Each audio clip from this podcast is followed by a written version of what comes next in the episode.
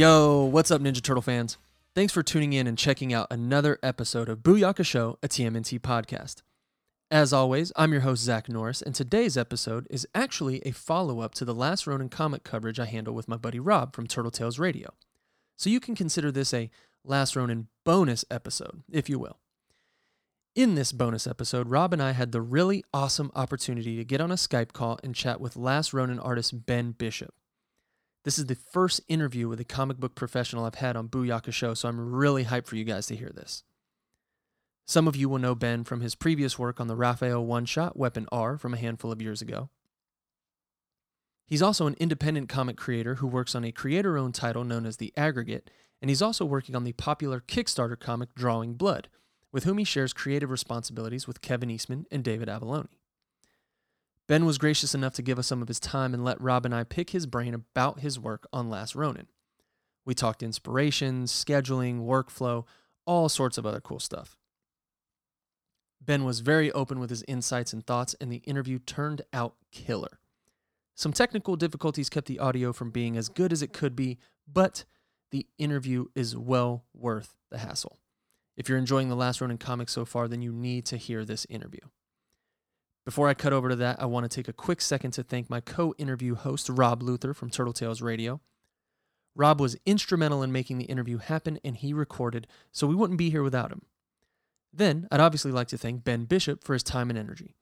We appreciate him hopping on to chat last Ronin, and we hope you guys enjoy the interview. If you want to find more about Ben on the interwebs, you can find him on Instagram and Twitter at Bishart. That's at B I S H A R T and you can check out his website, bishart.net, to see his portfolio and shop his web store. Without any further ado, let's jump into this interview. Let's kick shell! All right, listeners, like I said, I am now here in a Skype call with Rob Luther from Turtle Tales Radio and comic artist extraordinaire, Ben Bishop. Ben, how are you, buddy? Good, man. How are you? I am living the dream um, after some uh, technical difficulties that we all experienced. I'm glad we're all here having this conversation. Rob, how are you doing, bud? I am doing fantastic, man. Fantastic. Hey, it wouldn't be a Turtles podcast if we didn't have some tech issues. Yeah, for real. so, Ben, you've had probably, I mean, the entire world has had a pretty crazy 11 months, but you've probably had a really interesting um, 11 months with the pandemic and, and pre pandemic with your workload. So, we're going to get into some of that with questions and discussions about your work on Last Ronin, but I'd really just like to start with some foundational type stuff, some real easy stuff. So okay. the so the listeners at home can just get a feel for you if they're not already familiar with your work. So, just two easy ones right off the bat. I want to ask you how long have you been working in the comic book industry and how long have you been a Ninja Turtles fan? Well, I started uh, making my own comics when I was 11. Um, and that's about the same time I, I wrote to Marvel Comics asking for a job, but I was too little, I was too young. Um, so then I started I started self-publishing more and more um, and then I would say my first real comic I self published when I was 18. So that was like 2008, uh, I think. Yeah. Around 2008. I think it came out in 2008. I can't remember anymore. Man, so you oh. you were a brave young dude just beating down Marvel's door trying to get some work. Yeah, I tried to get hired at 11. They said I was too young and I needed to call them back when I graduated high school. Uh, but they said to get older and get better. Um, so I got older not by choice. I got better by, you know, practicing every day um, and making my own books and stories and getting them into people's hands and and having you know um, them check very, them out and very cool yeah. to hear. Um, I can just imagine young Ben at 11 writing letters like "Hire me, you cowards." yeah, I've still got the letter. They actually wrote me back and all that, and so I, I kept everything. I keep everything. So to now transition from your start, your very, very early start in the comics industry. Mm-hmm. Some fans will know that you've done some turtle stuff in the past. You've got your self published stuff with the aggregate. You've got stuff that you did through Kickstarter with Kevin Eastman in the Drawing Blood series. Mm-hmm. But a lot of turtle fans will know you more from stepping into the role of Last Ronin once the art team changes happen with that. was what was that process like? Was it a, a, quick and easy phone call, or was there more to it?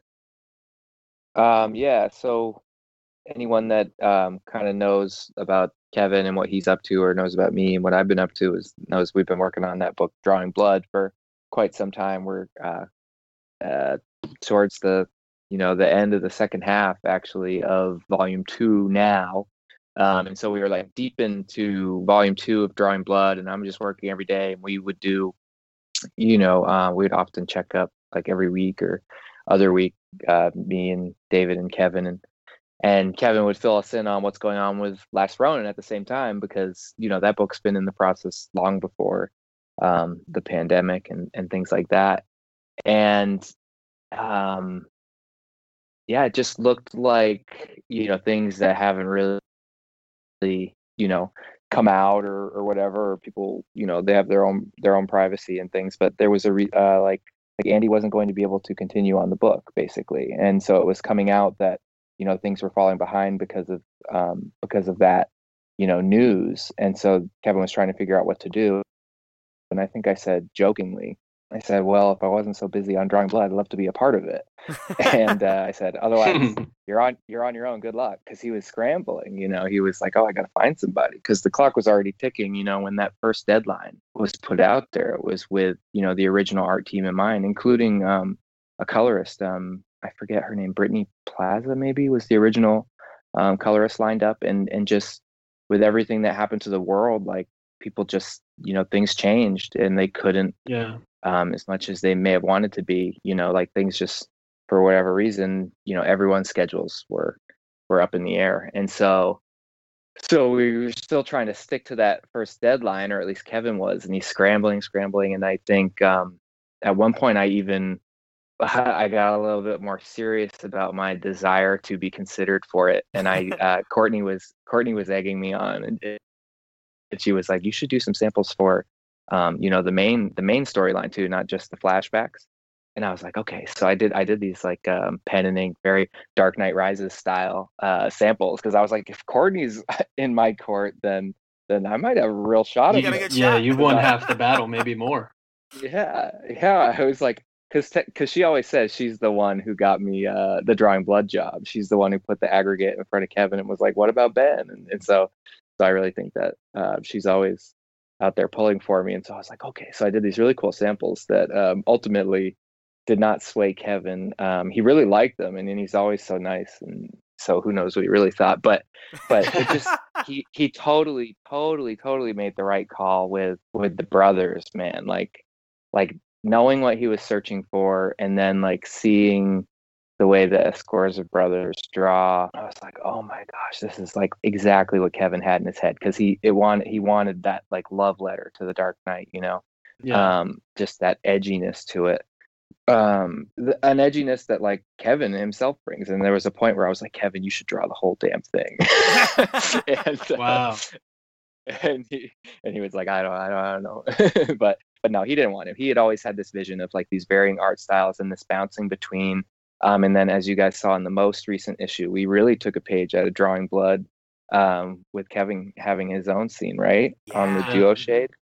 Um, he was really psyched to tell me when um, he thought of doing that. And he was like, Yeah, I'm going to do it just like we do in Drawing Blood. And I, and I felt it felt so amazing that like I was part of that conversation and part of like we decided on drawing blood how we were going to do it and we decided all three of us you know what i mean so that that has now bled over into the turtle verse is just like so nuts that that's incredible too. And and we were talking about that in the last episode. I love that comparison to Drawing Blood too because I think Joshua Work and I said it a long time ago. Just the three different artists makes the mm-hmm. book feel so fresh and just like yeah, full and rich. Yeah, yeah.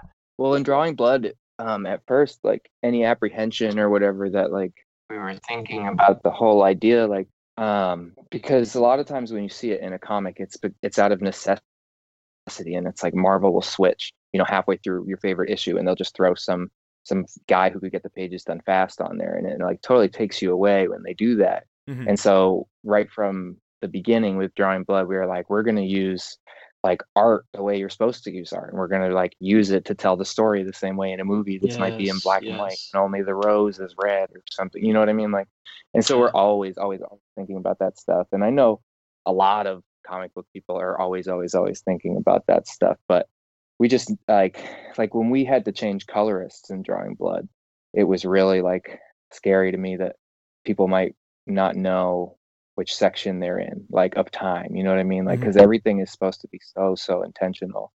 So, so i don't know. Yeah we really just care a lot about that and like kevin is bringing that to every freaking line of this book. It's crazy like he i think he even said in, in one of the most recent interviews oh it was the facebook live he did the other night where he tried to bring tom in on an actual iphone and he just held it in front of the camera. That was good. Uh, but he said uh, he, he was like, "Yeah, it's all my fault. It's all my fault." And it's of course it's not all his fault, but he's talking about the delays and stuff, and it's because it's like so important to him that it's like a thousand percent perfect, and I love that. I, I do too. And and one thing I just want to add real quick is I, I'm so thankful that sometimes I have my head buried in the sand because I had no idea until I actually read the book that Kevin was going to draw in it too. So when I flipped the page Mhm. for the first time, you know, I saw his artwork uh, completely in black and white, and I was like, "Oh my gosh!" You know, so it was just that you say, you know, it was an artistic choice, and man, it just hit. And I'm sure I'm not the only one. It Mm. just it hit me in a, in a way that just reminded me of the old days of with Turtles books. But Oh. like we said all throughout the last episode, it's got such a like a new storytelling kind of technique, but it feels like an old book, and uh, Mhm. and that's what I love about it. Yeah, yeah, I was psyched when he told me about it because he had originally told me, um, you know, when he when he when we're you know going back to okay, you're now on board with this, and and um, you know, from a drawing blood perspective, he you know he talked to David, he made sure it was cool with David, and then we reached out to all the backers and and we let everyone know like we'd be idiots to not do this together. You know, we can ride this this thing after to whatever we want with drawing blood hopefully you know what i mean like Absolutely. hey let's get a cartoon let's get like this like we're gonna try and A toy know, line. capitalize yeah the fact that everyone's looking right now you know and so it's it's like it's just too important to not do um and so i kind of forget where i was going with that but he was telling me oh yeah he was telling me he's like oh for on issue one you know you're only gonna have one page and i was like oh that's okay that's really exciting oh it's first that's the first page i ever drew all four turtles on the inside of a book oh, so I'm cool. keeping that page forever. Yeah, yeah. So, um, and then as you saw in issue two, I got to do it one more time on one page, um, only on one page. So I don't know what I'm doing with that one yet, but uh, uh, but yeah, he told me he goes, oh, you're gonna have I think 15 pages in uh, in issue two. The brothers will have 10, and he's like, and I'll have five, and I was like, say what? and, he, and he was like, "Yeah, I had this idea, we're gonna pull from Drawing Blood and do this thing." And I was like, "A training montage?" And he's like, "Yeah." And I was like, "Oh my god, they're gonna go!" like I just like he he. I think he runs it past me because I'm such like a sounding board for the fan base because I am it, and I'm just like, yes. uh, and and even some of the script stuff, like I'm not that nervous about spilling too many beans because for the most part he gives it to me in uh, dribs and drabs, and and so like I know bits and pieces of what's coming, but I don't know everything, oh, um, interesting. which is exciting for me, and I like it like that. Yeah. Well, we'll we'll definitely touch on some of the things you just mentioned uh, as we go along. I've Mhm. definitely got questions that cover a bit of that, but I do want to touch on something you said about the the art as a storytelling device because to your point, man, I really really dislike when, you know, you're going through a book and halfway through the art changes and it just pulls you right out of the story if, you know, the Yeah, stuff doesn't match up well. And so I Mhm. love when teams use it to tell the story. So like you handling flashbacks of a certain time and Kevin having his little flashback and then Mhm. the Escorza brothers doing all the modern stuff. Like absolutely love that you guys figured that out. And Mhm. I guess the maybe a little behind the scenes question. This isn't too big of a deal, but was do you know if Andy Kuhn was done with the first book or was most of the way through the first book? Like, does a does a copy of maybe not a copy of it, but does a Last Ronin issue one exist in the Andy Kuhn universe? I don't know how much um Andy got through and like didn't didn't share or wasn't shared with me anyway. Mm. Um, but but I do um, obviously, of course, what's in the the sampler, the ash can there. I don't know how many pages that is. Do you guys? I think it's uh, like four or five. Four or five. I I'm not sure that it's too much beyond that, um, but I'm not positive. Um, cool. And I and I should go on record. I think I already have, and so is Tom. We spent like a whole day going on record when I think it was Bleeding Cool or Comic Book News or something came out and said that like Andy left the book because or was fired from the book because of poor reception to his art, like by oh, like retail. And I saw that. The biggest load of not true. Like, please tell everyone in the world is so not true. Andy's work was perfect for this book as well. It was that same like crunchy Dark Knight style. Mm-hmm. I was mm-hmm. so looking to it. Like, no doubt about it. Everybody wanted that to happen. You, you know what I mean? Yeah. Um, Absolutely. And it's just, you know, the world. It's like without getting into anyone's personal stuff, it's everybody went through a thousand personal things, like, you know. Yeah. So no man, I I saw some of somebody reports something similar. I actually think it's mm-hmm. uh, if you go on Key Collector Comics, they they have there on the last Ronin like you know, artist team changed because of poor reception. And I was just like, the team has come out and explicitly said that that's not the case. Yeah. Um, so definitely care. Yeah, a lot totally, of these totally. don't care. I hate that. But um, but yeah. Anyways, yeah, that's so, no. That's... Andy's Andy's Andy's great. It would it would be amazing. Like if he. That's why when you mentioned that, it like got me thinking. Like, holy crap! What if what if he just did it anyway? Like, and he did the whole first issue and he's right. got it at home. Like, if I was Andy, I would have done that. I would have done right. the whole thing. Been like, oh yeah, well, this is going to be a Bish Eric Kids Club exclusive now. Yeah. yeah, yeah, yeah. No, man, it'd be cool to know that uh, Andy Kuhn just had like a a vault somewhere with you know 48 pages of Last Ronin, and it's just for him. So yeah. But yeah, man. So as a uh, like you said, as a Turtles fan, what's it like working on a turtle story like this? You know, something that is dreamed up by Peter Laird 30 plus years ago. Kevin Eastman and Tom Waltz, basically the the modern day architects of the Turtles universe writing it.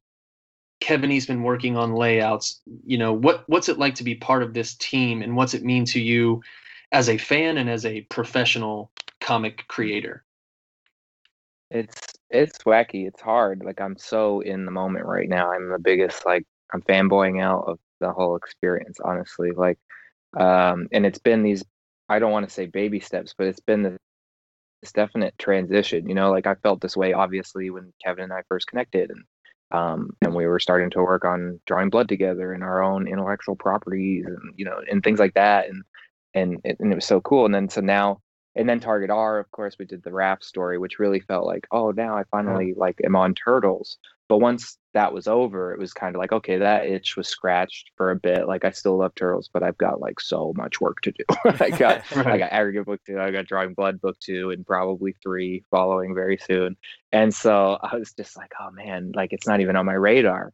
And so, and it wasn't, you know, Kevin wasn't even going to dangle it in front of me. And and so you know he had uh, in his mind the type of artist that he wanted for you know the main future and things like that and he knew i was i was well busy. So so when it finally happened it it kind of felt like okay well i'm i, I just got to like you know get to work and help help make this happen because everything is so behind right now. And and i didn't really like kind of feel a switch or anything. And then especially after issue one came out like my name wasn't even on the cover because I just had the one page and and it didn't really feel like this big thing. But obviously now um, with issue two and like the crazy Raphael stuff, right? Uh, everyone is like, whoa, and and it's nice that like you know it got got the name on the cover and things like that, and so it's getting the cred like the pages are getting credited to the right people, which is perfect because now Kevin has his own section too, and so really it's like okay, this is going to be a big, cool, creative, like weird book where there's you know three different art styles and and different timelines and you know it's going to be i mean it is already but it's it, I, I can confidently say every issue is going to top the last from everything i know about it. Nice dude. Good to hear. Um, mm-hmm. do you do you know if kevin is going to have tidbits in every issue or is that are we tap dancing on spoiler territory right there? Yeah i don't know for certain um, and okay. i also don't know yeah I'm not sure. I know he said um, already publicly that he'd really like to, and he's looking for ways um, to make that happen for sure. Um, but man, it's it's late. Sorry, I didn't even get to the point of your question, which was like, how does it feel as a turtle fan? Right? Uh, crazy. yeah. yeah, it's like uh, it's nuts. Yeah, it's it's just insane. I just thought the other day because I was watching like a, a, YouTube review. I, I don't know if this was on uh, record or not, but I was I was telling Rob like I, I had to tell my wife I was like you gotta stop me. I, I like watched reviews all for like three days. I was just like listening to stuff because I was like, is it any good? Is it any good? Am I crazy? Because like in a lot of ways, I don't know. Like doing your self-published stuff, sure, you have your own fans and stuff, and people that will support you and and then you know you Kevin comes along and he really likes your stuff and he you know takes you under his wing and he's like let's do this drawing blood book together. I'm like okay. And so then you know you have a lot of people that are like oh okay well kevin likes him so i like him. I'm like okay okay. Um but like i like i've done like i did over 100 free pages as like samples for marvel like over the past decade or two or whatever and like and just trying to like stand in line at conventions with your portfolio and do all this stuff and like trying to go to school and school didn't work and trying to get hired at 11 11 didn't, and that didn't work. And like and so to just like watch videos where like universally everyone agrees like that entire scene is badass yeah. and they're happy with it and i'm just like whoa okay like now i feel like i can just get to work i don't have to worry about it as much and i'm just like yeah let's just like make this awesome i don't know it's it's weird but feels good for sure it's it's good to hear that as a fan you're hyped to be working on it. And it's good to oh, know, oh, yeah. you know, we've talked about before people working on these things that actually care about it and that it means something to them. So mm-hmm. knowing that you bring that to the story, it's just got to be. I mean, years ago, I did an interview with Kevin for this website that I write for, and even that was like, holy cow, I can't believe I'm about to, you know, stand in a room with this guy for a few hours and talk to him about turtles. And mm-hmm. so for somebody like you who was telling Marvel to give you a job at 11 to now be doing doing this book with Kevin Eastman himself and having the whole world go, "Hey man, you're killing it." It's got to be kind of a cool, not even kind of a cool. It's got to be just a really cool feeling and be like, "Hey, well, I don't need that Marvel gig because I'm doing Turtles." But yeah, uh, yeah, and it's a lot of like, you know, even with those you know your portfolio submissions or whatever they're like work on this work on this and come back next year and you know you can always get better no doubt and i and i wasn't ready back in uh 2011 when i first started talking to them but but it's like now i know like yeah i can get better but to the general public like this passes as good comic like one of yeah. the reviews i listened to today like just i was drawing pages for issue three and i was like i gotta pump myself up a little bit and i like started listening to another review and I and I found the timestamp and I sent it to my wife and I was like, go to 1833 in this one. And the guy was like, look, look at this art. He's like, he's like, look at that red moon and you got Electric Karai. He's like, what? He's like, why can't this guy be drawing Marvel books? right. and I was like, yeah. but it's yeah. like, uh-huh. I don't even want to right now. Like, if they ask me, I'd be like, I'm, I can't. I can't. I'm too busy. it's, a, know? it's a good problem to have, dude. Yeah, yeah it's you know it's also a good problem to have knowing the information that Last Ronin is the biggest book that IDW has ever published. Yeah, uh, issue two yeah. specifically, 130,000 copies. There's probably a lot of Marvel books that are not moving 130,000 copies this year. So, does knowing now that the book is as big as it is and yeah. could could possibly be bigger does that add to the pressure has like what's that taking on something so huge does it make you feel a little bit worried? Or because since you're doing it with kevin and you guys already have that rapport is the hugeness if you will of this book is it a little easier? Hmm. I don't know how everyone else feels about it. Um, but for me i'm looking at it at least today and yesterday when i was drawing pages for number three like okay like you're like everyone's luis delgado said this to me actually he was the color he's the colorist and i sent him the page and i was like hey man i don't know if you've seen but just so you know everyone's loving what you're doing with the colors because like so many people i think you guys even picked up on like the different things he's doing to differentiate like the flashbacks and stuff which is all 1000% intentional and like even when i was like hey that looks kind of funky. He's like, trust me. And like everyone loves it. And so I said, Hey man, just so you know, like everyone's loving what you did. And I don't know if you've seen that. And he's like, Yeah, he's like, but now the pressure's on, everyone's watching. So like I think that I'm kind of coming at it um, with the same vibe where it's like not necessarily the pressure's on, but like, okay, now everyone's watching, so let's like make it really, really good. yeah. You know, and I and I know that I can. I just I have to really like focus on it, you know, because I want it to be. I, we were doing it on the last one. Um, I don't know how insider baseball this is, or but like we would like me and Luis would be going back and forth on some pages and not arguing at all. Just like, oh, I just saw like I there's an eraser speck on Karai's chin. Can you please take that out? I'm so sorry. Like things like you that you have to make him dig up the file to take it out, and like the most tiny, tiny stuff. But um, Kevin is kind of the same way, and, and we both come from you know doing it ourselves and self-publishing, and it's like, and especially like coming off the heels of Drawing Blood, where I had like ultimate control, like where we were designing and stuff, and if it, uh, David had ultimate control. Kevin, like everyone had ultimate control. If they didn't like something, they'd say something, we would fix it, and it would change. And so I was like, this book is going to be forever. And if it's as big as we want it to be, like Kevin's, like, you know, he wants it, like to people are talking about. I'm not going to say it, you know, but like the a big comic book that lasts forever. You know, I was like, I don't want to have any panel that like I regret or like, oh, we could have done that better if I just wasn't so timid in the email that day.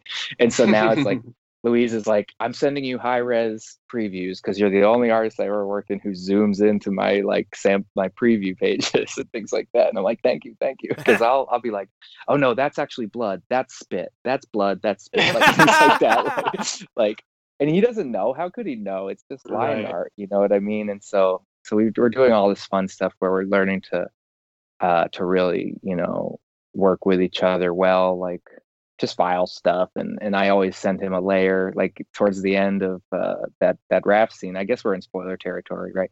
Uh, towards the end of that Raph scene, I, I was sending him a whole layer in the Photoshop file where I would um, color in the red the red blood so he knew what was blood and what wasn't because uh, there was so there, so much of it.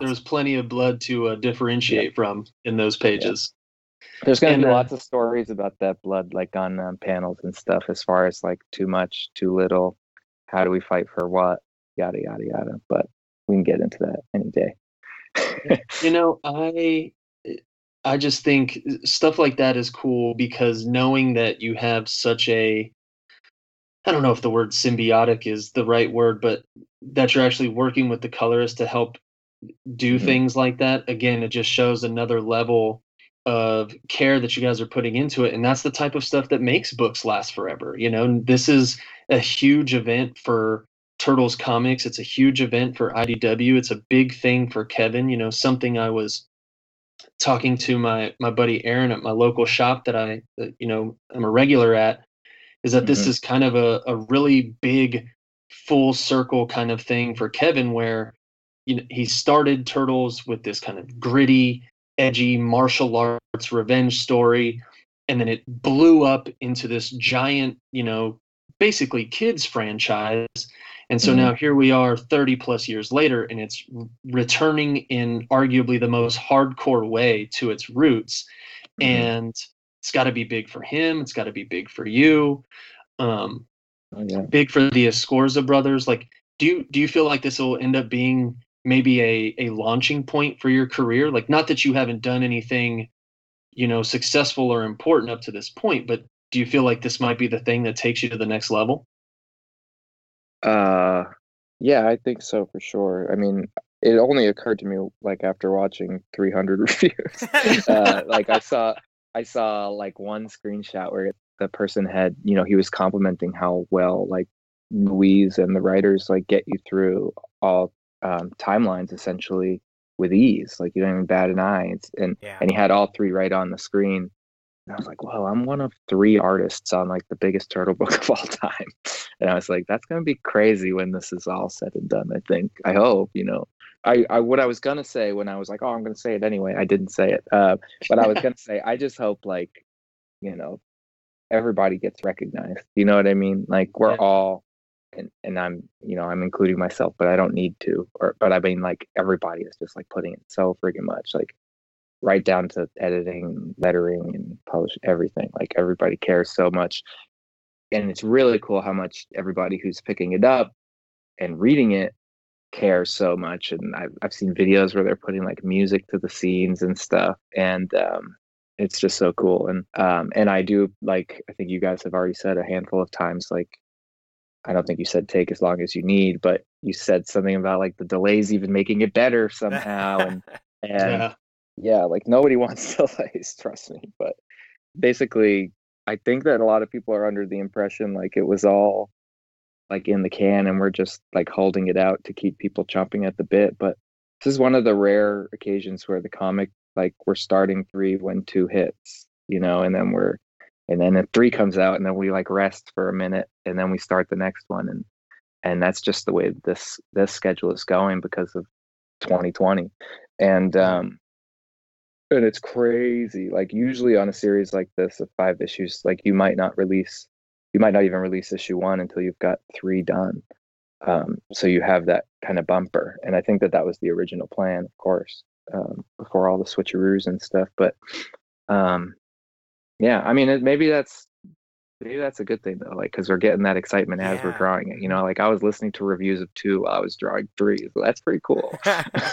yeah. Well, it also, like you said, not not too many books nowadays are made like that. Like a lot of you know a lot of stuff is already done and ready to be drawn or just ready to be colored or ready to be lettered so it's probably in in a roundabout way it's probably beneficial for you guys to be seeing you know what's landing what's working with mm-hmm. people mm-hmm. what what's more successful and not that you're going to go back and change anything but if you could it, it, does give you the time to do so like not that you would change the story or change the main like idea of this thing but mm-hmm. that you could go back and edit some of the art or some of the colors or shift some of the like speech bubbles around it's an interesting idea to be able to work on this one book at a time with the lead time that you guys have while also mm-hmm. being under a little bit of pressure because you know this thing was delayed a couple times. So but like we said in the last episode it looks like the looks like the planned release now is every few months. So it's mm-hmm. quarterly essentially. So yeah we're uh, we're feeling really good about the next date. Um so unless something crazy happens um i think it's going to be all good cool third third time's a charm just like our uh, podcast here yeah, yeah that's true exactly um so as you said earlier, we're we're going to get into some spoiler stuff here, and I don't think anybody's listening to this podcast that hasn't already read the book.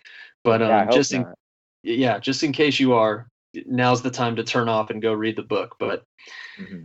do you remember Ben when?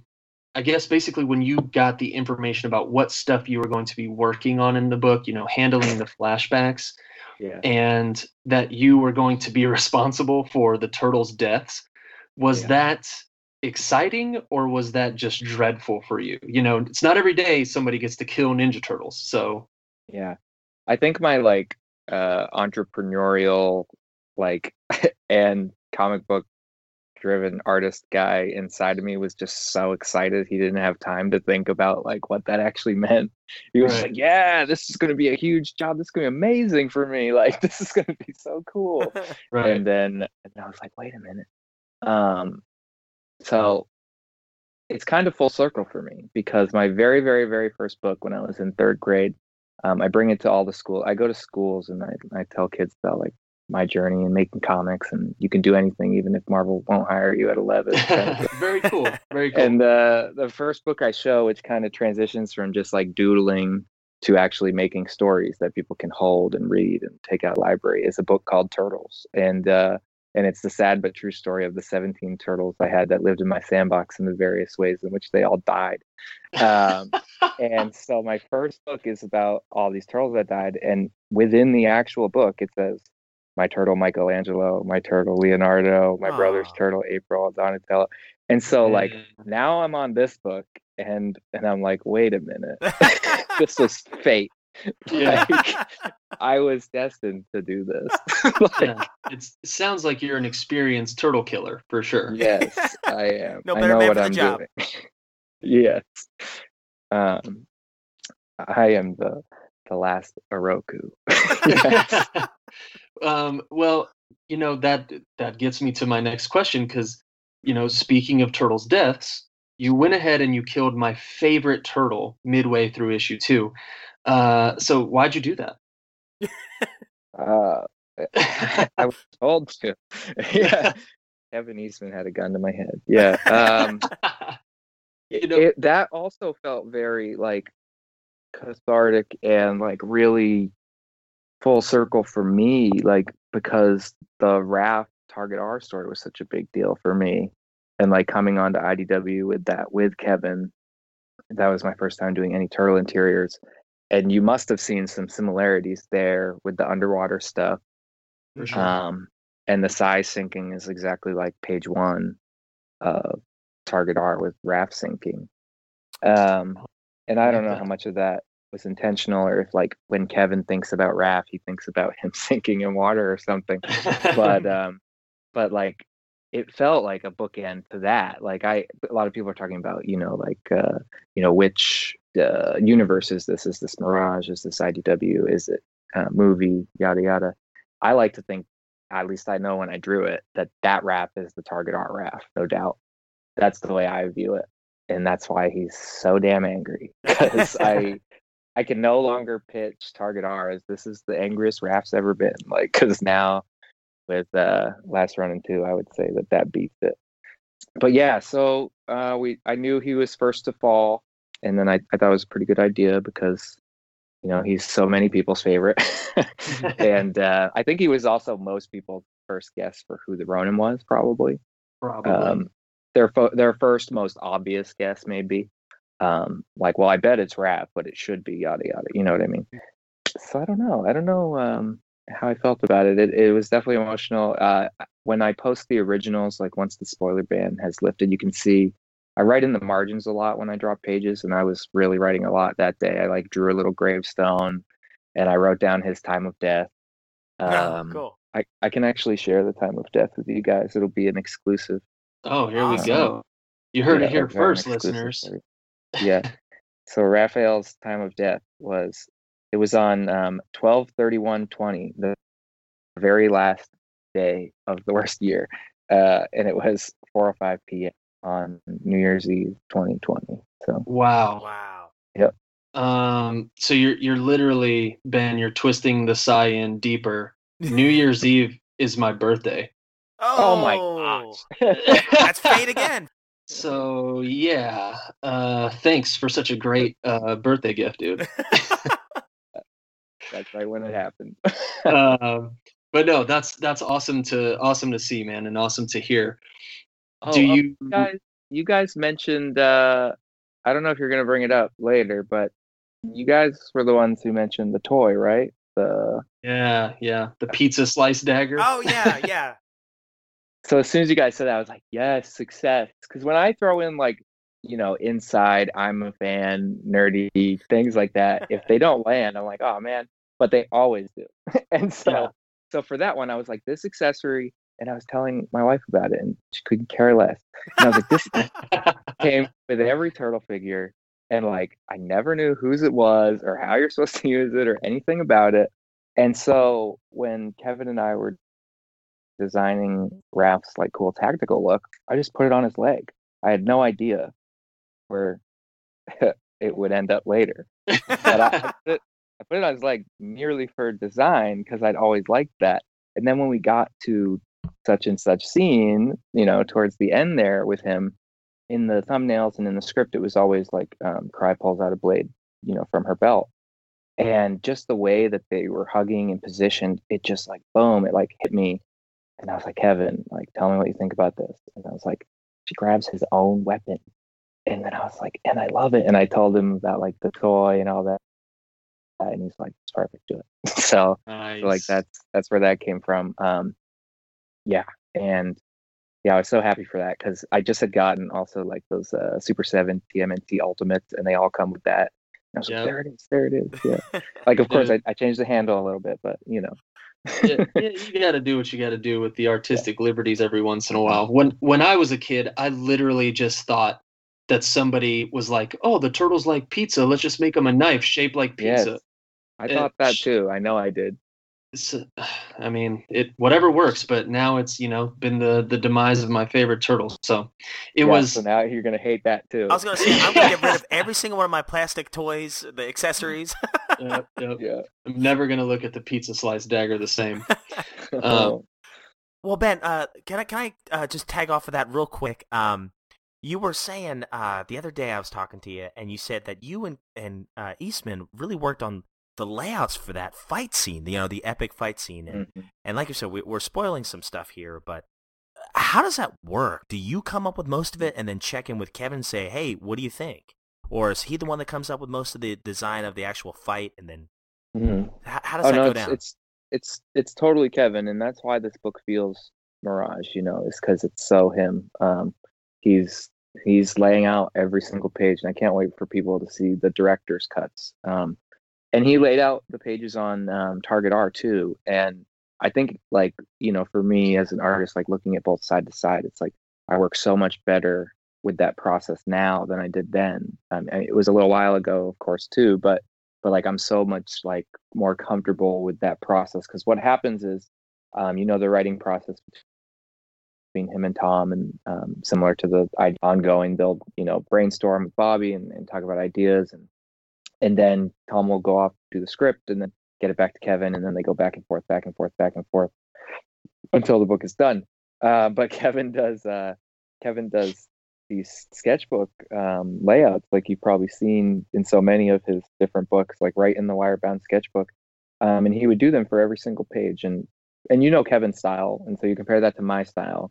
And so if he plots out like one of those big panels, you know those uh, that that few pages that each page had two big panels. yeah, Mhm. Um, those were like putting together a puzzle because Kevin would have his sketch and his layout of you know what's going you know the angle the view the distance the camera is away from whatever's happening yada yada but like the way he draws human proportions or turtle, turtle proportions even are, are wildly different from the way i do wildly different from the way you know bob does down the street you know what i mean like and so yeah. so on a panel like there's one where um, they're really up close on Raph and Electric or uh, Raph and Karai.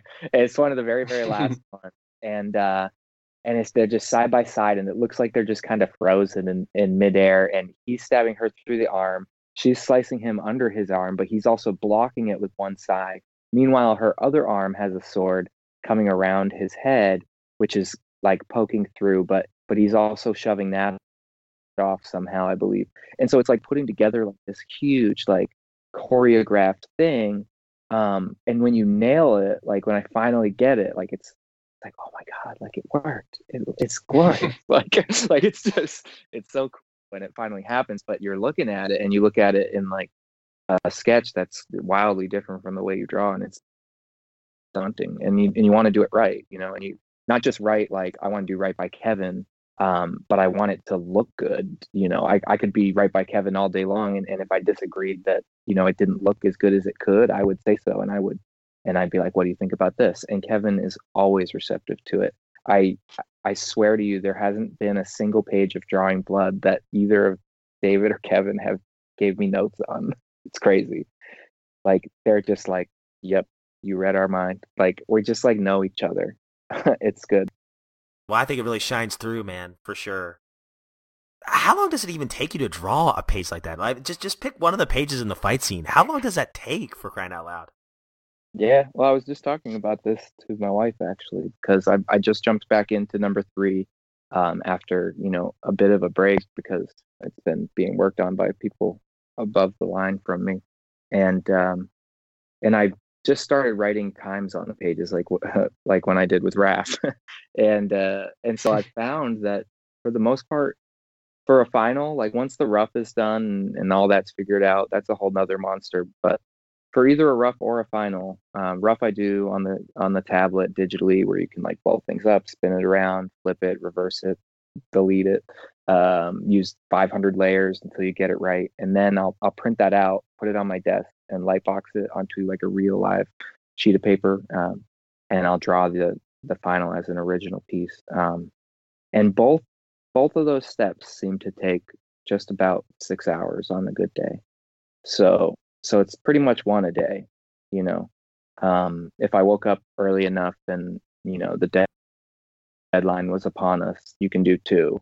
Because I used to in my younger years, I would do 12 hour drawing days. Now I'm closer to seven or eight. Jeez. That's Yeah. trucking it though, man. My goodness, you- you're getting a lot done in that, that amount of time. My goodness. Yeah, I was actually really happy with the six uh, hour number when I realized I was like, oh, that's not that bad. I'd I'd love four if I can get to four. that would be good. Well, do you, to to piggyback off of all this stuff about the workflow, do you is it any more or less, less difficult doing a book where you know certain pages are being handled by somebody else and then you're handling certain pages and you know back and forth and and then the you know Kevin doing the layouts is that how does all that affect you you know while you're waiting to get to your part of the process Yeah, it's been really interesting. I was I was wondering like how that would all shake out even back on Target Art. Like I was like, oh, is this going to save me time on my roughs? Um, and it, it does. It saves a lot of thinking and like planning the scenes and like planning the angles and the distances because I have a starting point of like, okay, best case scenario, I get this exactly like Kevin had in mind. You know what I mean? And then I kind of hammer through the scene and, and anything that I can do, like like once I throw in a real a real background instead of just like an implied you know sketch we're in a city here you know like where do those lines fall and how does that bring your eye through the panel and so things tend to shift and so there's still like a lot to a lot to do um, within my pencils or my rough. Um, so it doesn't save me like half the process which would be awesome if it did um, but it saves me it definitely i would say it shaves off at, at least a few hours like of just thinking time and especially if it's like a hard day and i just like can't think like writer's block it's the same exact kind of thing like so i'm glad that that's kind of out of the way but i think also that's like what kevin is grappling with every single day as he's balancing you know all the other stuff he does too. He's like how do i how do i plan this thing? What do i want it to look like? Because everyone's going to follow my lead down the line and it's like so it's an immense amount of pressure i'm sure. He's it's crazy he's holding it together. You know it it's definitely again as a as a reader it's cool to see and as a fan it's cool to see that kind of throwback vibe with you know kevin's layouts but then your obviously not very throwback art Mhm. did you with him going for you know the kind of dark knight rises daredevil type of vibe uh, or excuse me dark knight returns trying to get a story like that with an edge like that did do any of those books resonate with you were those big for your comic journey do you have anything that you can point back to that was like oh this is the story that you know made me want to do this Yeah. So for Kevin and I both, we like it was almost like Jinx. Um, we said at the same time who we thought you know I should be looking at, and it was uh, David Mazzucchelli, you know Batman Year One and and Daredevil, uh, Okay. the Frank the Frank Miller one. Um, I don't know if you know his work. You've probably seen Batman Year One. Mhm. Um, De- and- definitely seen and then the Frank Miller Daredevil. Um, I think Mazzucchelli was the artist on that. I have the big artist edition, but it's like it's just awesome. I and I could never even come close. but like I told him, I was like, okay, uh, well, this guy uses like a lot of brushes and ink, and I use a 0.5 mechanical pencil for everything. Like all, all my pages are just 0.5 mechanical pencil. There's no ink anywhere. And and I'm like, this is a big brush guy. Like it's very different.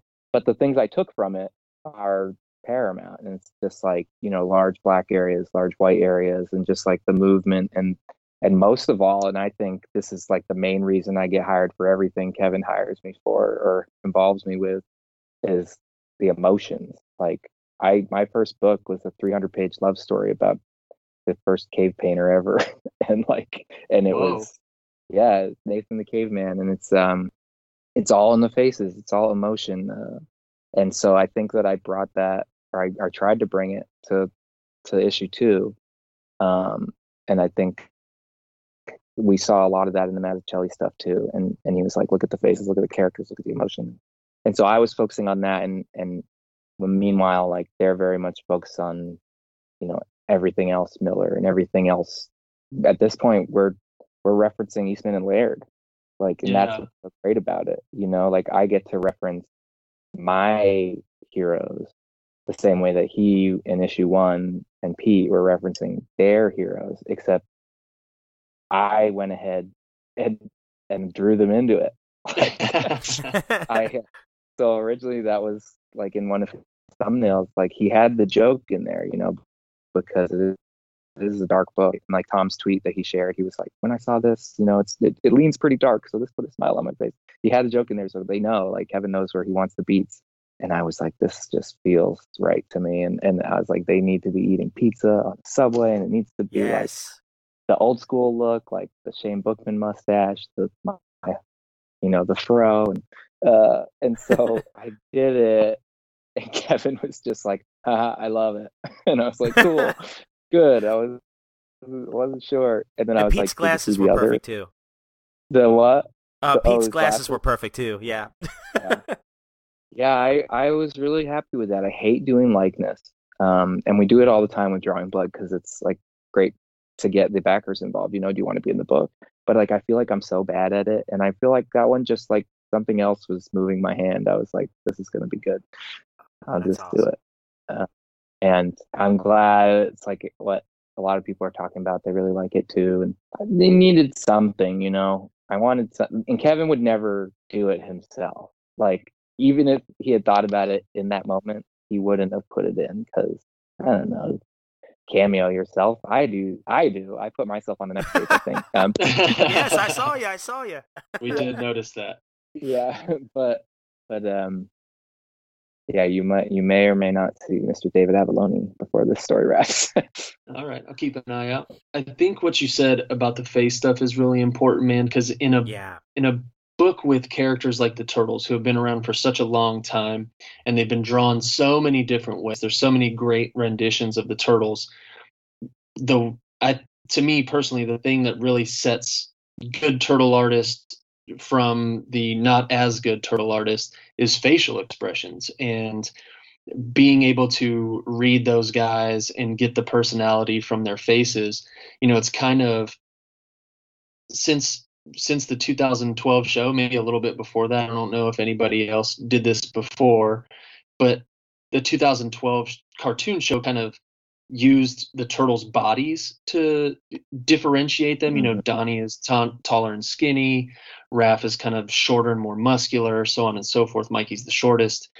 but uh, not everybody does that. So when you can really just see in their faces, like if you could strip all the gear and all the weapons away and still tell by, you know, their facial expressions which turtle is which, I think, you know, people are nailing it. And so I think what you brought to issue two, it obviously was a lot of mad faces from Raphael. Um, and you got those. Mm. Um, but you also had to do a lot of really serious emotional work with the, you know, interrupting the dinner scene Yeah. where we where we saw everybody. We saw a beat up Splinter. We saw a, a bummed out Michelangelo and a Donatello that was basically in shock and Yeah. Leonardo in a trench coat. Um, you know, and I'm- so. I'm Oh, so happy with all with I'm so happy with all those faces. Like those pages were some like the best times of my life. Like I literally wrote in the margins on some of those, like, oh my god, I can't believe I'm drawing this. Like it was nuts. Um I was like, I have pages with I have one page I have many I have a few pages I think with like all four turtles, Splinter, Casey, and April. I'm like, Yeah. what the heck?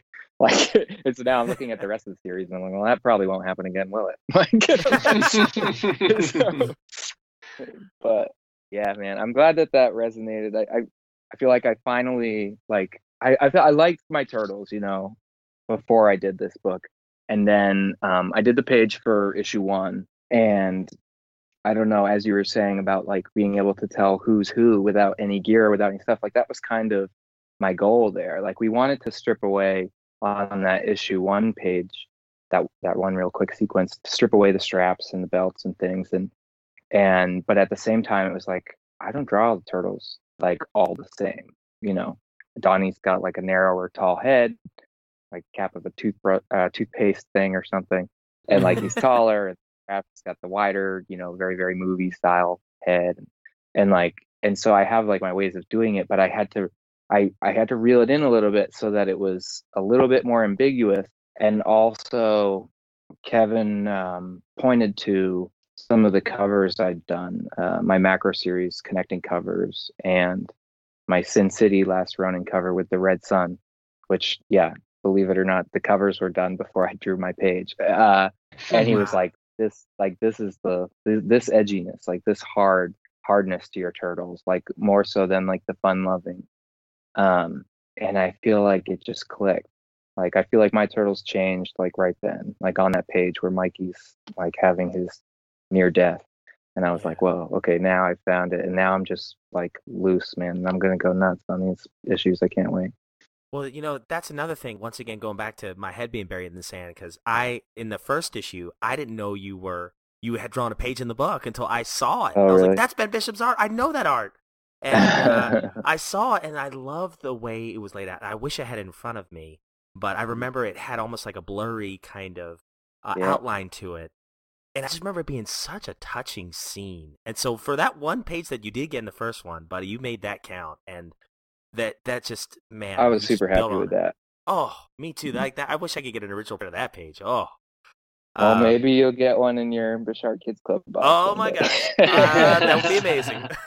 yeah, I was really, really happy with how that was received, and also how like people were like, "What is it? You know, is is he dead? Is it an hallucination? Is was he dreaming before? Is he dreaming now? Uh, is it a flashback? You know, like, and people are still wondering, and uh, I think it's pretty cool. You know what it reminds me of? It reminds me of one of my favorite endings of The Walking Dead, and I don't even remember who the character was, but I remember he was was a beloved character in the series, and he he dies, Mhm. and he's in the back seat of the car, and he's looking up front at, or he's looking up front at all the other characters that had had died, and it just I don't know. oh, I remember. I remember that. I can't remember who it is, either, but yeah, that's. but it's just like it was such a sweet kind of poetic ending to it and it just reminded me of that one page that you had in issue one Mhm. and uh real quick to go back to your uh, emotions here so in your first page in this one oh my gosh first of all i love your design of april i like her hair oh, thanks. um that's what my wife said too. Oh, I like her hair. yeah yeah she, she's she's awesome looking very punk rocky i like it but also you know just the emotions you see in her face like the first thing you see is her holding splinter and i love this scene where splinter's you know just laid out here Mm. and she goes oh this is bad I, I loved what you did here with all the facial expressions casey's Mm. michelangelo holding splinter's hand and just how sad he looks like he already knows hmm splinter's probably not going to pull through with this one And I Um, kid you not, that was like that was emotional draw all of them, and I'm sitting there for six hours, man.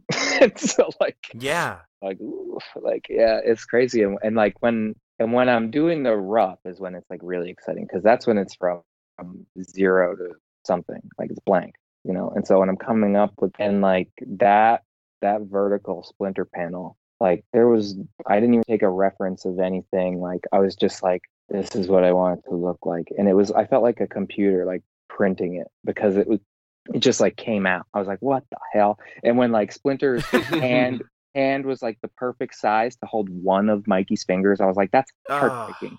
That's heartbreaking, and I'm going to do it as much as possible. And so I do it like four more times, I think, because like just seeing his tiny little rat hand, you're just like, oh my god. And I don't know if you noticed his foot, but he's really bad. Um, it's yeah it's crazy. And I'm thinking about like all the people I've met, you know, who's like, oh, Splinter's my favorite, or oh, Mikey's my favorite. Like, like I know a lot of people's favorites, and like, and so I'm like thinking of particular people who I know love Splinter, and I'm like, oh man, oh man, like, uh, Splinter's one of my favorite characters. I love Splinter. yeah. I feel like I've always drawn Splinter kind of like very fragile. Um, I think of Nicodemus from Secret of NIMH. Um, Mm. Did you guys ever watch that? If you haven't, you got to watch Secret of NIMH.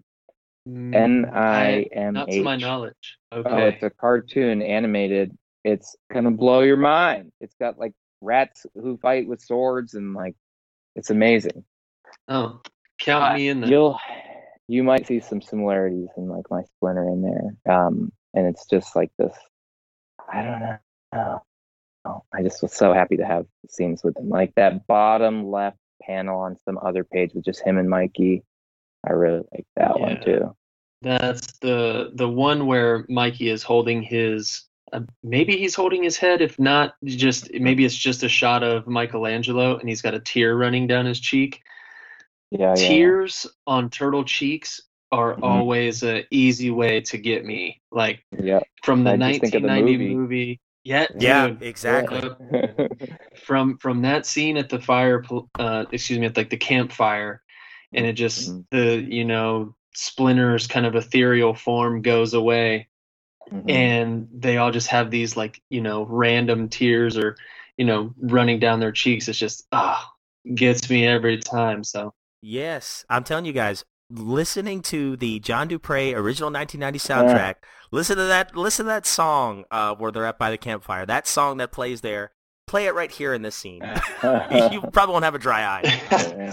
Man. i'll i'll give that a shot rob yeah, I was so stoked about all that stuff. I did six different looks for Casey, and then I shot him over to Kevin, and we like combined a couple of them. I had like such a good time, um, you know, coming up with all the different looks for the turtles. I'm surprised no one's talking about Donnie's hat. I think it's brilliant.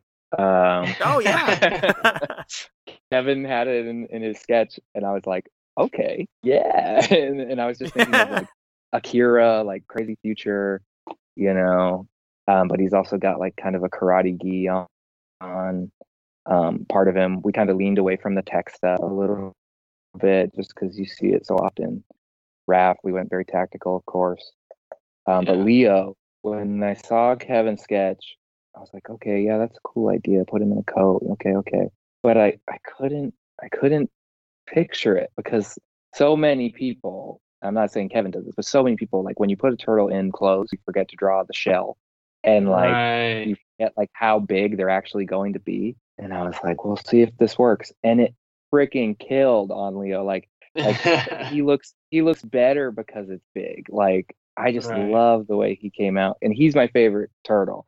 And so on that that there's that those two panels where they're kind of the same panel, but Raph leaves. The top one is my favorite drawing of Leo I've ever done in my life. I feel like it looks like the movie head, but it looks like the movie head aged.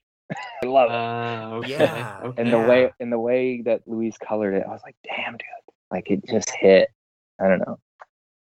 well I now just- we I- I guess we I'm fanning Oh, sorry, out about it, but it's because I'm so I'm so I, I feel weird like fanning out about it, but it's because like again I, I don't even look at it and then I stop and I look at it and I go, holy shit, that's exactly what I wanted it to be. That's all it is. I'm just oh man, like this is how I would have wanted it if I was re- you know what I mean?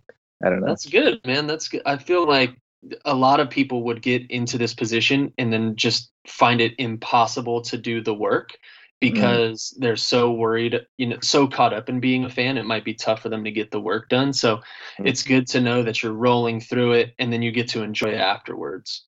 Just real quick, speaking of Leonardo, I love that last uh, scene, the bottom right. You know, where he he knows that Raph's gone and he's kind of in darkness. That is such a cool shot. Yeah. Oh yeah. And of course, he says that one choice word. Yeah. Yeah. Damn it. Um. Yeah. So Yeah. in that one, I I I talk my wife's head off about all these decisions because I sit there and I and I sit with them. You know, like I'm draw. I'm trying to figure out the page and and I think about everything, like the angles, the perspectives, everything. And and for that one, I I like to be very very very consistent. Like if you follow the arrows and stuff that are in Raph, like I went to great pains, no pun intended, to like make sure it's pretty darn close, like from every from all the different panels and like making sure, you know, but it's pretty hard when you got like a staff sticking out of one side and a sword sticking out of the other side. But Yeah. so for that shot of Leo where he's just standing there like solo, it feels like I wanted it to feel theatrical. Like if this was on stage, it doesn't matter that the couch used to be there. It doesn't matter there was a painting on the wall. Like all that slides off and the light changes and he just goes, damn it. and I love it. Like I, Yeah. I don't know. I love yeah, Uh, yeah. me too. No, it's very well done, man. And we actually, Rob and I talked about that in discussing one of the last issues that um, Sophie had done in the main ongoing, where she does the kind of a similar effect when characters are having like real important conversations. She'll Mhm. start with a background and then you see the background kind of go away as it really focuses on the emotions in the character's facial work as they're having these really intense or really important conversations.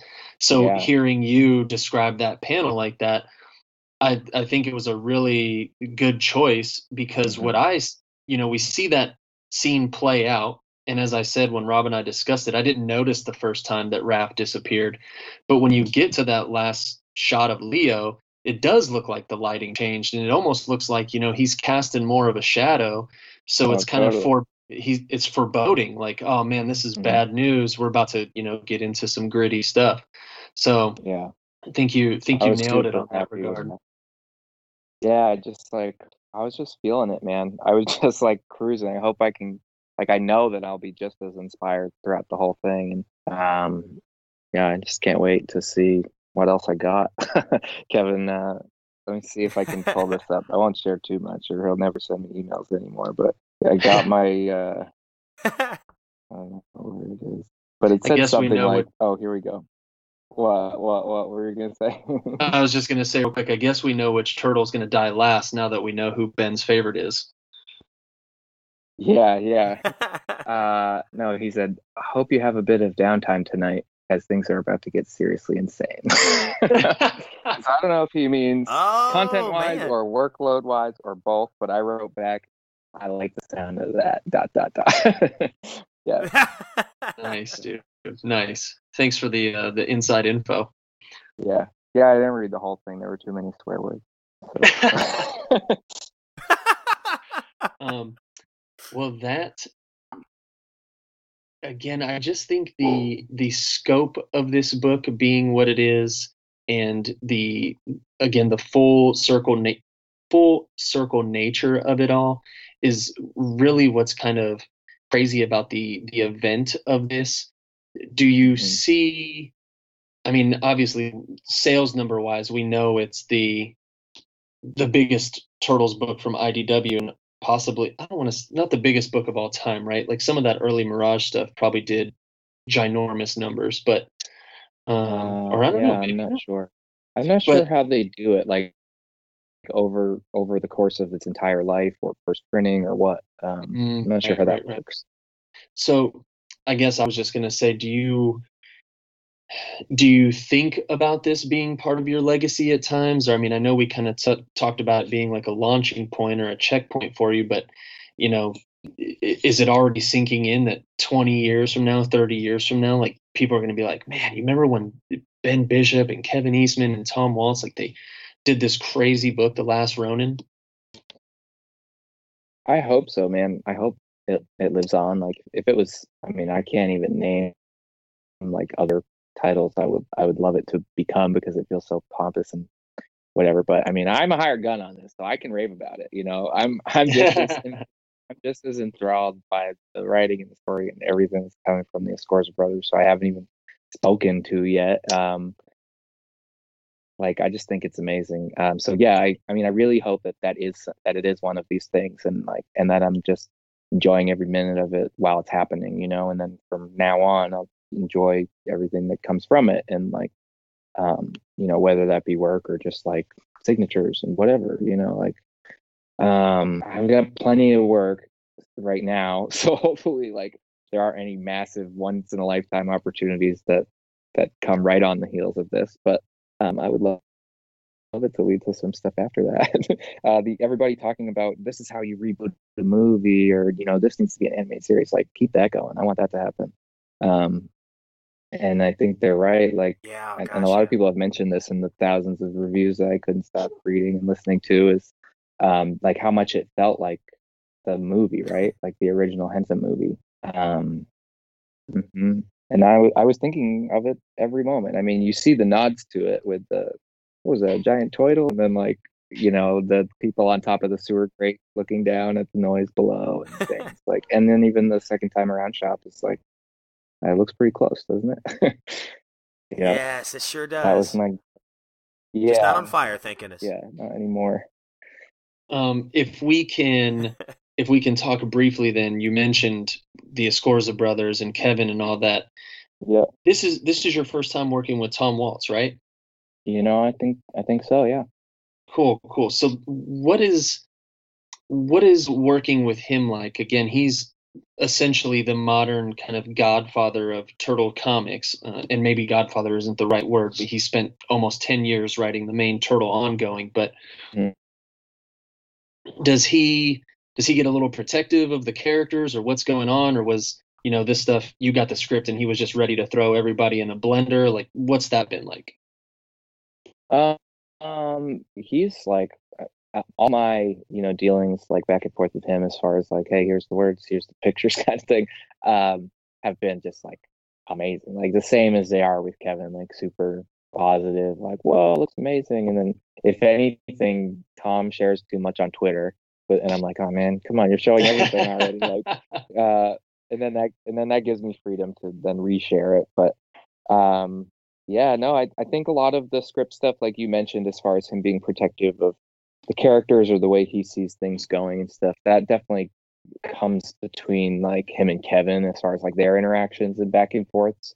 Where like by the time it gets to me, um, Kevin's already kind of got um, the rough uh, or the layout rather, and then I'll be doing the rough and then the final, and and so so I don't have much like back and forth as far as that, but uh, a little tidbit. He he did notice one thing in issue two that like nobody else had noticed all the way through colors was like there's that one panel where Raph kicks Karai in the face, like that big, big panel, uh, where she's got the sai in her arm and he's holding another one right towards the end there. Um, I had actually we are just so we are all so burnt out and like just working constantly that it went all the way through colors and we didn't realize that I had also drawn a third sai in Raph's left hand. and so so like the original there's three sais to be spoken for. And so I just think that's. And Man, his whole is- like, I can get it back, I can get it back. he just keeps like he keeps respawning sais it's just everlasting. Like I was gonna say, man, this is this is future tactical Raph. He's probably you know armed to Yeah. the gills with sais. He doesn't just have two anymore. Yeah. So that that was the only yeah, exactly. That was the only feedback I uh as far as like a change or revision I got from Tom um on issue two so far. I think it was also part his call on on issue one to like kind of more uniform, uh less you know variation in the turtle heads like we talked about on that page hmm um, that was like right from the start. Somebody, somebody drew it on my rough with a sharpie, and I think it was Tom. it was like, "Can you make it like this?" I was like, "Okay." So speaking of all that with the turtles and and Michelangelo being the last Ronin, did you did you know going into it that Mikey was going to be the last Ronin, or did that not come until after you'd started working? Did you feel like he was the right choice? How'd you how'd you feel about all that stuff? yeah, I'm pretty sure Kevin told me that like right off the bat, um, and then he kind of outlined to me the beats of the five issues, um, and so I knew where things were going. I thought it was a really good choice, really brilliant choice, um, especially where you know so many people would assume it'd be Raph, especially with like the toughness and the edginess of that character now, and and just it being like I think just if for no other reason that Mikey was the first and now he's last. I think that's the best reason, you know. But I think that also what so many people, including you guys, have touched on is like what a character arc, you know, like like he's the one who has the most change that we can see, you know, from how he used to be to how he is now. And I think that that's really interesting. That's an interesting character, you know. Whereas like if it were Raph and he was completely the same, it might not be so interesting. No, absolutely, man. I real early on from the moment the story was announced, it just felt like Raph or Leo would be too obvious of a choice and that left for me at least it would be too obvious of a choice and that left Donnie and Mikey and I had my kind of pros and cons for why Donnie would work or why Mikey would work and so seeing that last panel in issue 1 where April addresses him as Michelangelo which which a lot of people online seemed maybe not a lot of people there was some confusion with that but seeing that it was mikey there at the end i was like all right cool this is Mhm. The perfect choice i'm so ready to see where this goes and hopefully we'll get to see i mean we've seen what we've seen bits and pieces of what got him to this angry hardened Mm-hmm. version of himself. And I think Rob mentioned last episode. I, I hope we get to see somebody kind of bring him back from that edge a little bit and kind of re revamp what makes Michelangelo Michelangelo. But I Yeah. also am I'm not mad at him just being a straight up killing machine at this point either. Yeah, I feel like uh, like a switch has definitely flipped, right? And he's uh, he's like got to be the most powerful turtle to ever live because he's or the most da- the most dangerous at least. He's he's mastered all all the weapons. He's mastered numerous fighting forms. Um, he tried to die a couple times and he can't. like, and so Yeah. I think he's just like I think that ah, I don't know. The look on April's face there at the end is like, here we go. Yeah. Um, Uh, I don't know. It's about to kick off. I'm excited for people to know more about uh, the main villain too. I, I know that like one thing a lot of people are talking about is we didn't we don't get much of him yet, but that's not accidental. I was drawing him today, uh, but uh, it's gonna be it's gonna be awesome. I don't think that I don't think there's any choices that that Kevin or Tom or have made in this whole this whole thing that like they haven't thought about like exhaustively of like Right. whether or not that's a good choice. Like there's no I don't I don't I unless they surprise me, there's like there's not they're not gonna surprise you like, oh man, they shouldn't have done that. I don't know. It's just it's gonna keep going. I can't wait. Speaking of the villain and just the uh, the horrific things he does, let's talk about the um, the violence. This is Mhm. definitely a, a colorful book, if you know what I mean. And you know, was Mhm. there any pushback from IDW or anything like? How does I'm, I'm not sure how censorship goes with comic books, uh, especially with bigger companies, but So we we definitely knew that we'd have we'd have to be answering to Nickelodeon come the end of the day for sure. Um, but you know, even but when, even when it was just text, like on the pages, it would say something like, you know, Raph rips through dozens of foot soldiers, blood everywhere, like like, and so it's like, how do you draw that otherwise? Like so, so uh so Kevin's rough, Kevin's roughs would have exactly what the text said, and then I would take his roughs and do my roughs, and it would become more realized and and more bloody. And I was really, I was pushing like invincible level on some pages. Yeah. I was trying to go like very Ryan Ottley and have the blood have like kind of a life of its own, and and so much of the movement of those panels is just the blood because it's like stationary kind of big figures who are just like paused in a moment, but you know where his sais have gone, where every sword has gone, because you can follow all those little blood trails. And so if any of them, you know, had to be omitted, it was was really going to be a problem.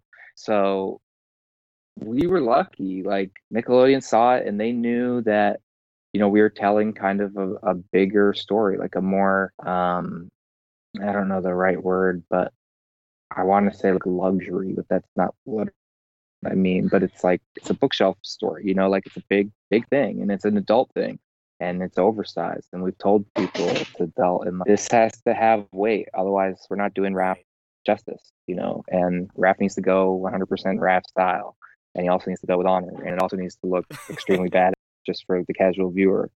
And so we had done a series of revisions on a lot of parts that we thought were going to be too much and that Nickelodeon might want to change just so we would be ahead of it because literally we were so close to the deadline um, for printing.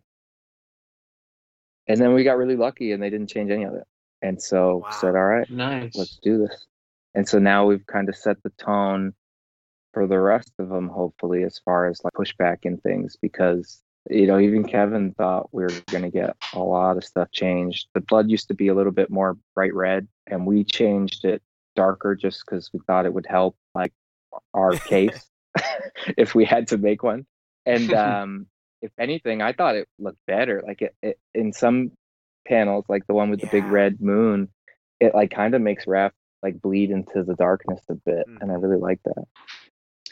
Well, I'm gonna go ahead and get this dad joke out of the way, but I Okay. think you've uh, mastered drawing blood. oh, very nice. there you go, full circle. there you go. There you go. But no, man, really, that it.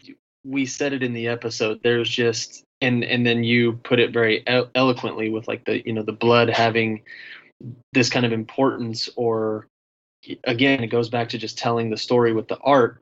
we can't see Raph in motion, but you know what's happening because of where the blood is going, where the blood has been, where it's pouring or dripping or slashing or whatever.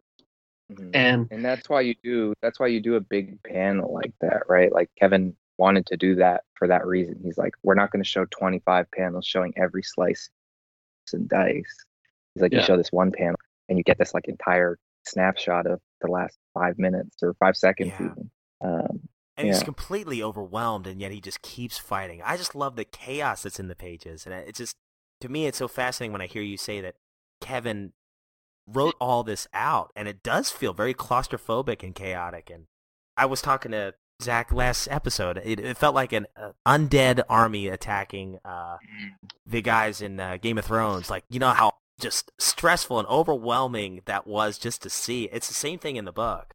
yeah you gotta you gotta make these like weird artistic choices like when you're you know four inches from the page and staring at it for six hours it, it can look weird to look at one of those panels and be like well, why am i only drawing like seven foot soldiers wouldn't there be like a whole bunch back there and a background and all this stuff. And and like you said about you know what sophie had done in her pages like kevin knows you know when to just say no this is what's important. We're going to spotlight on this. You know that he's on the docks and surrounded by this and surrounded by that but these are like the six people he's wasting right now. Here's the next six. Here's the next six. Like super cool. And he's Yeah. yeah, he's you don't him how to write action. And that's another that's so to answer your older question or your previous question about like how much time it saved me like i wouldn't even pretend to know how to do action like this. Kevin's doing it since turtles one so. right. It all comes together in in my opinion for some for some really good stuff some really some really throwback kind of homage while also again just making this a very nowadays type of thing. And so it's really cool to really cool to see how big it is really cool to see how successful it's been it's cool to chop it up with you and see that you know you're a fan like us who's getting this kind of you know dream chance to contribute in such a big way to a turtles book so Mm. that is that's all I've got as far as questions. Rob, I don't know if you have anything else. Well, uh, I don't know if you got to hear the last bit of our conversation on the last episode, but we had some theories, and I know you can't probably answer any of those theories, okay but I just I love where this is going as far as the story story goes as well. Like um, I yeah, this is just this is just Rob uh, Zach. I don't even know if you agree with me on this one, but uh, I see it as Michelangelo is training Casey to be the last Ronin. You know, almost like a almost like a cool uncle or father slash daughter kind of relationship. I don't know. I just if if that were the case, I love that twist. But Yeah. I would that wouldn't upset me either. And like I said, like I know the bits and pieces and definitely my beats along the way, but it's it's ever evolving for sure. Like even but when you know Tom and Kevin take their first pass at it, they're like, "Ooh, you know what we could do," and, you know. um, but that outline is there, and then even further back, like Peter Laird treatment and stuff, which I hope gets published in some big hardcover. But I have a whole photocopy of it with sketches and all this stuff, and it's incredible. oh.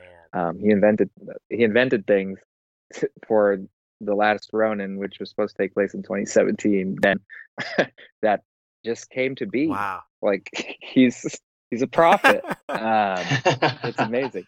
But um, but yeah, back to your point. I think that would be a really really cool way. I think that already like I'm in love with that character. Yeah. Um, and I don't know why. Like I'm just like, oh yeah, this is great. Like I already my first sketch cover I drew on my issue twos was uh, of her, and I couldn't even show it because I don't want to spoil it for people. and, and so I like I'm just sitting on it for a couple weeks. But I had a real real fun drawing her because I draw a lot of Casey, um, and so now it's going to be really fun to draw her. Oh, That's awesome. That's aw- so. When you saw the book, I mean, did you get to see all of Kevin's layouts beforehand, or did is that something you had to see when the book was actually finished?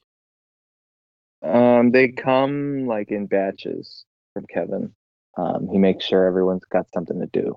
Um, so so he'll be like working on certain part of the story, but doing uh the layouts for a different part of the story, and then like making sure the brothers have a few and I have a few, and then when we run out, he's like, "Oh crap!" and he's got to like get back to it. And so like that man is just the Tasmanian devil. so I did see a handful of them. I kind of lose track of like what takes place when, and, and especially like where is this even going to be in the book? You know, because I'm seeing some of Kevin's layouts, and then he'll be like, "Hey, just for some inspiration, here's some Escorza pages that Luis just." And I'm like, "Whoa, that's awesome!" But but I don't really know where it falls. Yeah. Like uh, even when I saw issue two, like all as one, and I read the the first PDF that they sent around before it went to print, so we could all look for mistakes and stuff.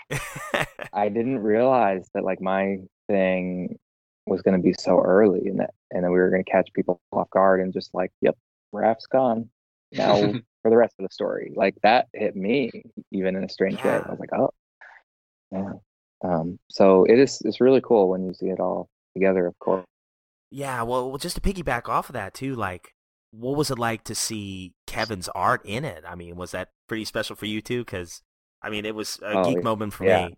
Oh yeah, because I hadn't seen because he never sent me the layouts for that stuff because I think he just was going a million miles a minute, um, and I didn't need to see them because I wasn't part of them. But uh, he'll usually send stuff anyways, and and so when I saw those in the book, I was like, oh my god, it worked perfectly. So I wish it was longer.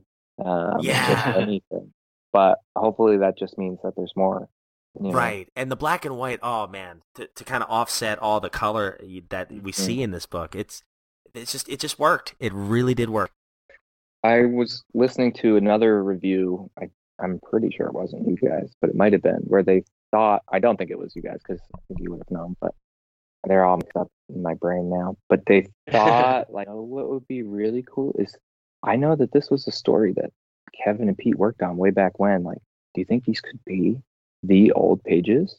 Like, like they had started it and maybe not finished. oh, And I was like, man, that is like what we're going for every day with drawing blood. I was like, I can't wait to Kevin that that people thought that about Ronin, you know, because we're always trying to give that like, you know, fake artifact thing with drawing blood and ragdolls and things like that, so that somebody thought that those were legitimately drawn like in the 80s and then you know put in this story where we were able to is such a cool concept. I wish it was what was Ah. happening, but yeah, it's such a cool way to Oh, read it for that that's person. awesome. You know. Well, I, I just want to say one last thing, and that is, as a fan, uh, and and Zach and I definitely we talked about it in the last episode too. Like we have been rooting for you, uh, Uh-huh. and to see to see you do this because I, I mean I, I've been loving what you've been doing, and to Mhm. see you not only get this gig, but to just knock it out of the ballpark. And like you even said yourself, there's been some some scenes where it's just like it just seemed like the pencil took a a mind of its own. Uh, You know, it's weird. Yeah, it was like this is too important. I gotta just like let go of my inhibitions and draw what I want it to be. Yes, absolutely. And we see it as a fan. I've read a lot of Turtles books. I know Zach has as well. And this feels like something absolutely special in the making. You know, I mean, it already is. yeah. And we're only two issues in. So I know for a fact this will be something we talk about for years and years to come. It's just like Tom Waltz's run with the the original 100 issues of IDW. It's like it's, it's that is an era and Yeah. this is too. And I just I, I just want you to know that as a fan, I, I know there are many that would agree with, with us in that.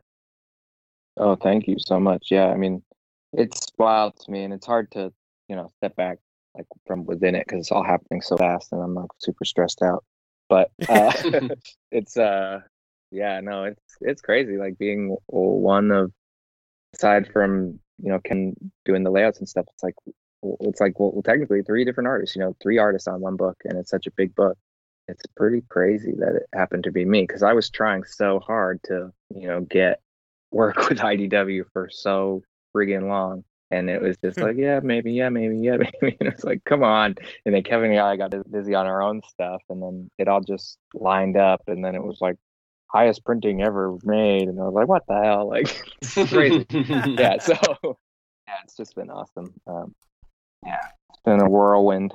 And hopefully, it keeps going, and we can parlay this right into drawing blood success and exciting stuff like toys and and then you know I'll just say no to every opportunity until the aggregate book two is done. that's my, that's my goal. It's like no, no, no, no. I won't draw Spider Man. Damn it. well, I hope you uh, I hope you get to a point where those where you to actually say no to those things. but but the saying no's pay off, man. So hmm uh, on on behalf of Rob and I, want to just say again, thanks for joining us. Thanks for your time. Thanks for sitting here and, and chopping it up and being patient with the technical difficulties and whatnot. But um, can't can't wait to We see what you bring to issue three, four, and five, man. Yeah, I won't. I'll uh, try not to let you down. Um, Appreciate it. be good. It'll be good. Just don't kill You just anybody Let me know. Yeah. Okay. Well, I guess I might let you down. Right. I might let you down after all. Yeah. How do you think that's gonna go? Uh, just as a very last final thought, like, am I going to be like hated forever?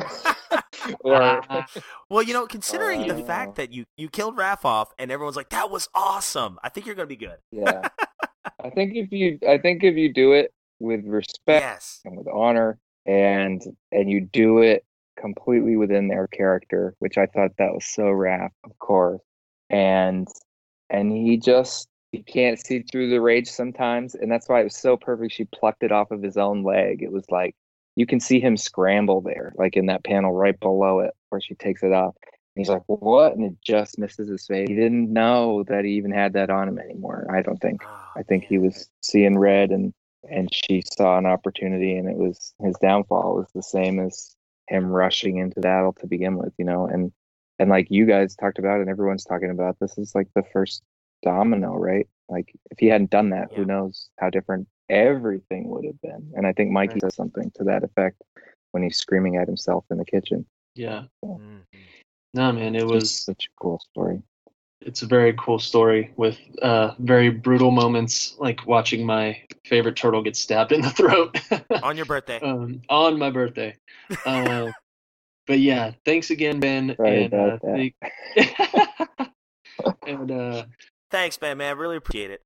All right, yeah. Thanks you guys. You guys have a good night. you too. right, you too, Take buddy. care. Thanks so much. All right, bye.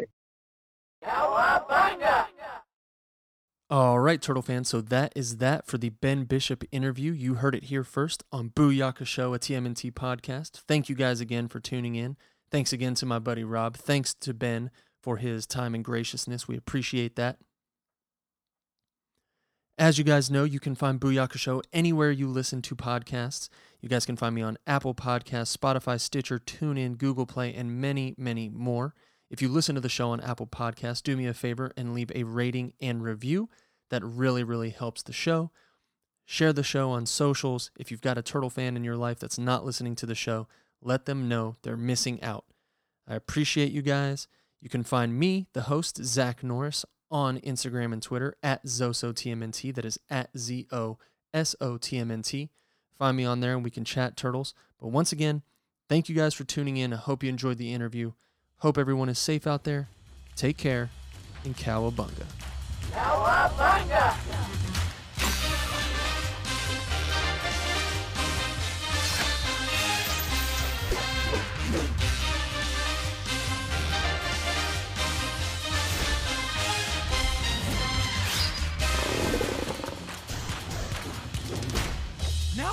talking? Yeah! I've got an idea!